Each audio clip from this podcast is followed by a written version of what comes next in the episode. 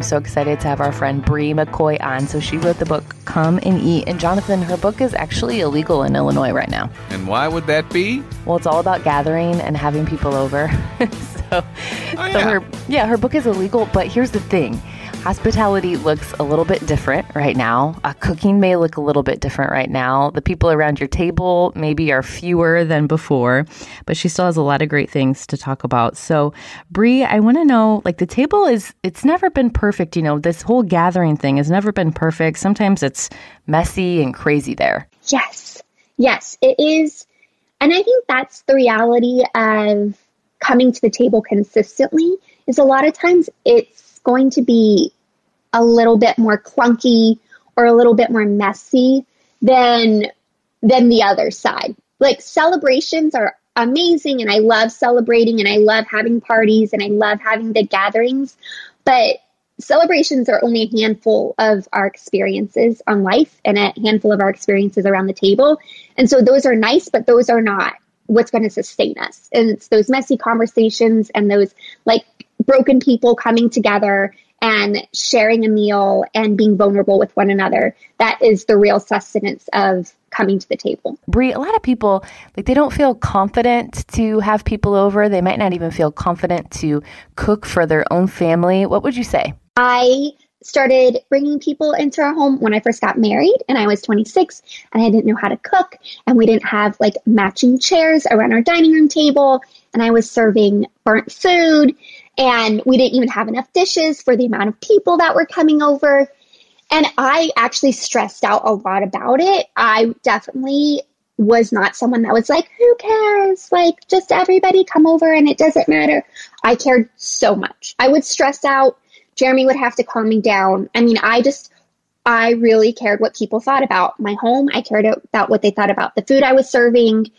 And I think a huge turning point for us was when we did have a guy over. Um, he was a single guy in the military and he was far from home and we had him over and I did serve him like burnt chicken and I was like whatever it is what it is like we're just going to eat this and he ate it and after we had such amazing conversation around the table and afterwards he was so grateful so grateful and I, when he left I was like there's no way that that gratitude was for my food. Like there's just no way. And it uh, occurred to me that okay, this is this is more than what my stuff is or what my stuff looks like or even the, you know, pit, the Instagram worthy food I'm trying to serve. It's about just what Jeremy and I are serving at the table from our own hearts. And if someone can come over and be so filled spiritually and emotionally um, and also physically, then that's what's important to us. And so we have lived in so many places since then because I am in the military, Jeremy's in the Air Force. And so we've moved so many times that we have broken furniture. We've lived in apartments, we've lived in condos, we've lived in um, townhomes. We definitely have never had the perfect setting ever. I still burn meals every once in a while, and I yeah, I still do, and I still am like, at the end of the day, it is definitely about um, how we made someone feel when they were here and when they left. It's good stuff. We're talking to Bri McCoy this morning, and uh, so where do you fall on this, Lindsay? I mean, you surely you're very confident about all this because you talk about gathering people all the time, and um, so are you always like 100 percent confident about cooking and gathering and all that? Well, here's the thing. Uh, we used to, same thing with Bri. Like, we used to live in this teeny tiny house, but I still wanted to have people over. So, yeah, I mean, we were sitting on couches, sitting on the coffee table. I mean, we were just spread out everywhere, but I just loved having people over so much that it didn't matter. But still, I mean, yeah, I still get a little nervous. Like, or if you burn something, I mean, I'm not the best cook 100% of the time, but I always find after everybody has left, just like she said, your heart just feels so full. And you'll get a few texts from the people that came over and they're just like, oh, that was the best time. And thanks for having us over. So it really is worth like putting your ego aside or your fears aside to give people some love and kindness inside your home. Her name is Bri McCoy. And uh, the reason I think it's awesome to have her on, but despite all the cool things she's talking about, her book is called Come and Eat. I know. I mean, what better book could you want to read? Tons of recipes and stuff about gathering people, which we can't wait to do like in big groups after all of this is over. But you're still gathering, you know, even if it's a spouse or a kid or a dog. I mean, you're gathering together as a family uh, as you eat and prepare a meal. So, Bri, I asked this to everyone that we talked to. I love this question. What are the things um, that you like have to have. They're always on hand. If you run out of this grocery or this staple, it's like, oh my goodness, we have to go to the store now. Okay, so definitely butter, heavy cream and butter. I cook with a lot of butter. Um, we also, I always have on hand canned like whole tomatoes for easy homemade salsa. I always have a can of crushed tomatoes on hand for pasta sauce. I always have um, salsa on hand or salsa verde because I make a really good, like it's really easy to make a flavorful soup with that salsa actually. So I always have that.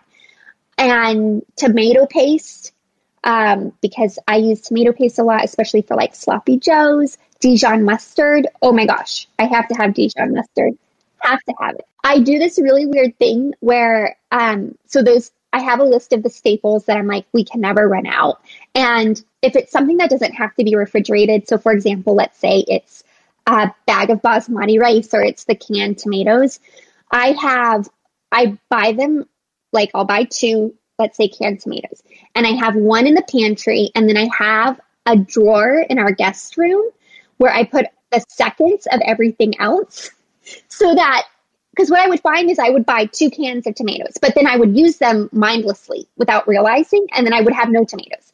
And so when I have when I go to reach for let's say canned tomatoes in the pantry and it's not there, I know that I have an extra in another room. I go and I grab it and I immediately add to my grocery list canned tomatoes. It's like a signal for me when I walk to the other room, like add right now to your list canned tomatoes or the tomato paste or the popcorn. Like I have three things of popcorn in this drawer.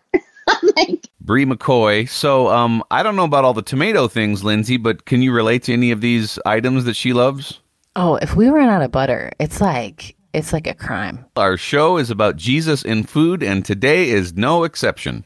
Yes, we have our friend Bri McCoy on. So she wrote the book Come and Eat, which is actually illegal right now in Illinois because um, we're not allowed to have big gatherings and have people over. Right. But you know what? You're still gathering. If it's like with your spouse or just a kid or around your table, you're still gathering, still making these good memories around the table, which is such a beautiful thing.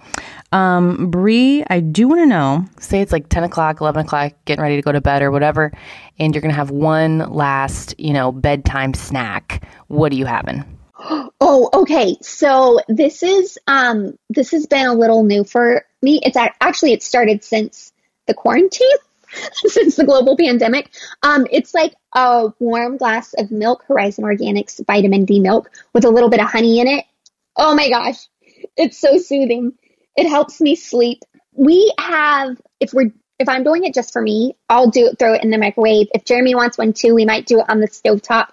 But we also have like a froth, a frother for our milk, for our cappuccinos. So um, that heats it really fast. So I'll just throw in the milk and then I'll put the honey in the bottom of my glass and then pour the milk from the frother in and it's like a little frothy and then it's warm and it literally I'm like this I know why babies like this like it's so soothing and I want to go to bed now. Very nice. And by the way, um, Lindsay, what would your answer to that question be? I usually do. Um, I love cookies and milk. I also love like these Entenmann's chocolate, really bad processed for you um, donuts and milk. So that's usually that's usually mine. What's yours? Do you have a bed? Do you have a bedtime snack? Um, I, I, don't usually, but if I do, it's it's generally because I've given up on yeah. on life uh, for that day, and so it's either uh, something you know like ice cream or right. let's just say some form of candy cookie thing. So I think we're yeah. kind of all on the same page here. Yeah, it's like oh, usually like something bad and junky. Um, if you want to yeah. find Bri's recipes, she's got a ton of them. She's really fun to follow on Instagram, super hopeful and upbeat. And she also has this great book called Come and Eat, which even during quarantine has some amazing principles about gathering people around your table and how you're welcome at Jesus's table, this spiritual family. It's a great book. So it's called Come and Eat. You can get the uh, link to it to buy it and the blog just by texting texting Bri, B R I, to 866 917 9245.